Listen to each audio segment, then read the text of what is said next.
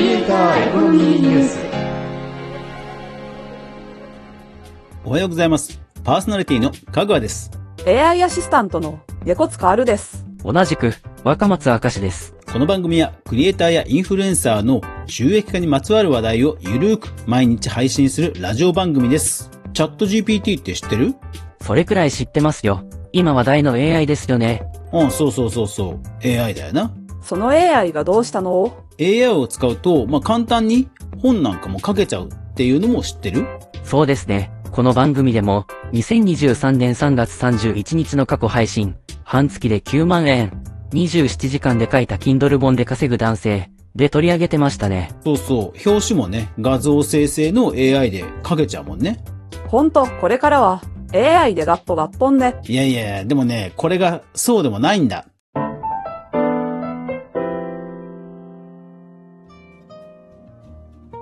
じゃあまずこの記事読んでもらえる？2023年6月29日の海外メディア、バイスの記事です。AI が生成したナンセンスな本が Amazon のベストセラーにランクイン。うん。なんか見事にこう、ナンセンスっていう風に書かれてるんだけど、実際この記事のキャプチャーだと、ランキングの、まあ、画像なんだけど、8冊中、全部が、まあ、AI で書かれた本とおぼしき本なんだよね。それ自体は何か悪いことあるの？英語で書かれているから、まあよくはわからないんだけど、ただ、告発をした人のツイートに返信をしている人からすると、ワードサラダと言って、まあ、本当にこう意味のない文字の羅列だという風に言ってるんだよね。これらは中国語のワードサラダをミックスしたようなひどい翻訳に見えるともツイートしている人もいますね。で、このキャプチャーが載ってるのは、ティーン及びヤングアダルトの現代ロマンスの電子書籍カテゴリーのトップ100ということらしいんだよね。なので、実際一次ソースを見てみよう。うーん、とりあえずキャプチャーの書籍はなさそうな感じ。もう運営が対応したみたいね。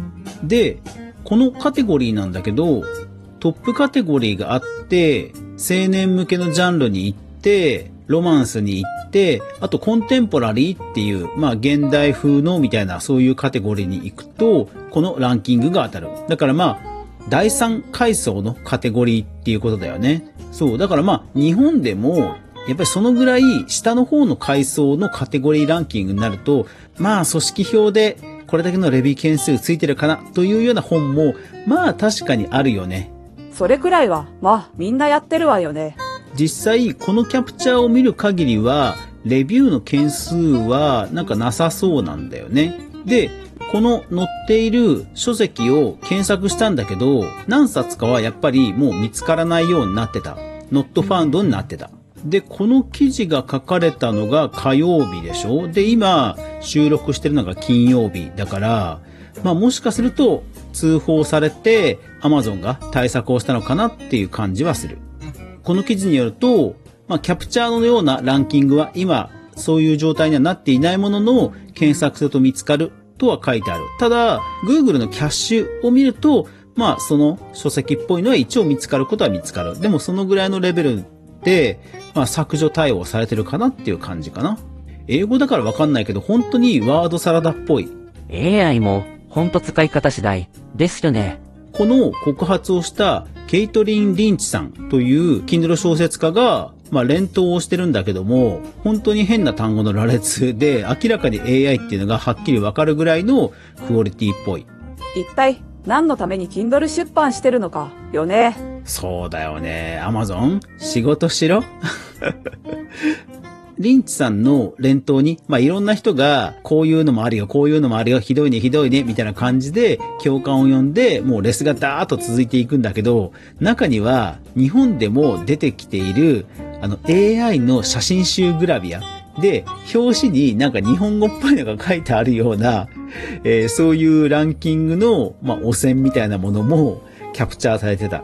で、しかもそれは Amazon からのメールのその紹介書籍であっても、そういう AI の本、しかもこうカテゴリーがおそらく違うようなものが入ってきてるというようなことまで、なんかね、告発されてた。なんか日本人としてはちょっと恥ずかしくなった。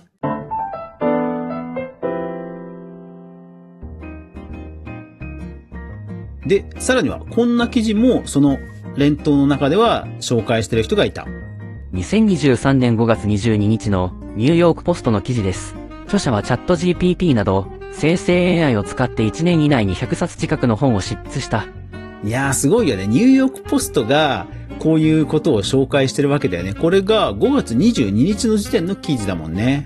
そう、だから AI も結局使い方次第なんだけど、なんだろうな、一番その危惧されるのは、やっぱりこのスピードなんだよね。最終的には道具だから、人間がどう使うかっていう話になるわけだけど、ただ、その議論が済む前に、まあ残念なことをして、荒稼ぎをするというような人たちがまあ出てきちゃうわけだよね。だからこの人は、8月から5月にかけて、プーシェさんは2000ドルを稼ぎ、自分の小説が500部以上売れた、と報じられているんだよね。うん。まあ英語圏はやっぱりすごいね。規模がでかいね。この記事の書籍は、まっとうな本だと思いたいですね。でもなんでランキングにここまで入るかっていう時に、Kindle Unlimited にわざわざ入ってまで組織票を入れるかって話があるじゃん？確かに、ランクインするためには、読まれないと、だものね。そうそうそう。ね、Kindle Unlimited 月額10ドルとかかかるわけよ。で、コミュニティで組織票でやるぐらいでランキングを席巻できるかっていうと、まあちょっと難しい気がするんだよね。もちろん今回第三階層のカテゴリーっていう少し狭いカテゴリーではあるんだけど、それでもランキングに入り続けるっていうのは、やっぱり多分ね、ケイトリンさんはボットを使ってるんじゃないかと報じている。で、じゃあ、ボットに、その毎月10ドルの Kindle Unlimited のお金をかけるのかっていうことを検証してるんだけど、ケイトリンさんによると、それでも十分儲かるって言ってる。えっ、と、ツイートによると、ケイトリンさんがシミュレートしてて、ランキングに出るためには、Kindle Unlimited で、まあ本をひたすら読まれないといけないんだよね。で、それを何千台っていうボットを使ってやってるらしいと。ボットが全部 Kindle Unlimited を加入してるのかっていう話で言うと、ケイトリンさんは加入してても十分元が取れると言ってるわけだ。そうなんですかこれだね。Kindle Unlimited で1ページ読まれると0.004ドルなんだって。で、それをボットに1日、まあ、1000ページ読ませると。そうすると、まあ、4ドル儲かるわけじゃんで、それが30日かかると、まあ、月額1000円っていうのは全然回収できちゃうらしいんだよね。そのエネルギーや頭をもっと他のことに使えよ、と思いますね。で、本当にこう、賃金の安い国とかだと、もう何千台もボットをビジネスにしてる人がいるんだって。アジア圏とかで。っていうことまで、まあこのツイートで、真偽はともかく語られている。いや、すごいよね。でもこれ、いずれ運営が対応するだろうから、放っておけばいいんじゃないの？そうも言ってられないんだよ。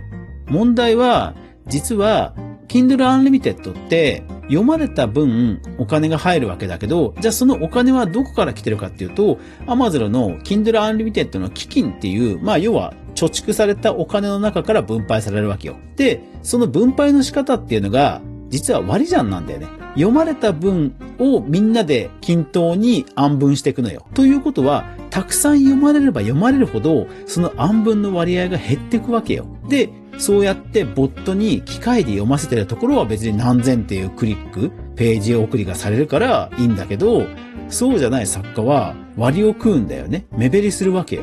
そうか、分配金が目減りするのか。なんてひどい。そう。だから、良心的な Kindle 作家は声を上げないといけないの、これ。Kindle Unlimited の自分への還元が減ることになるから。だから、Amazon 自身も結局ね、ボットに読ませるっていうことで、まあ、詐欺的な行為をされてるわけだよね。彼らももっと怒っていいし、で、良心的な Kindle 作家ももっと怒っていい。いやー、でもそういうのを、まあアジアとかでボットをビジネスにしてる人たちがいるってことだよね。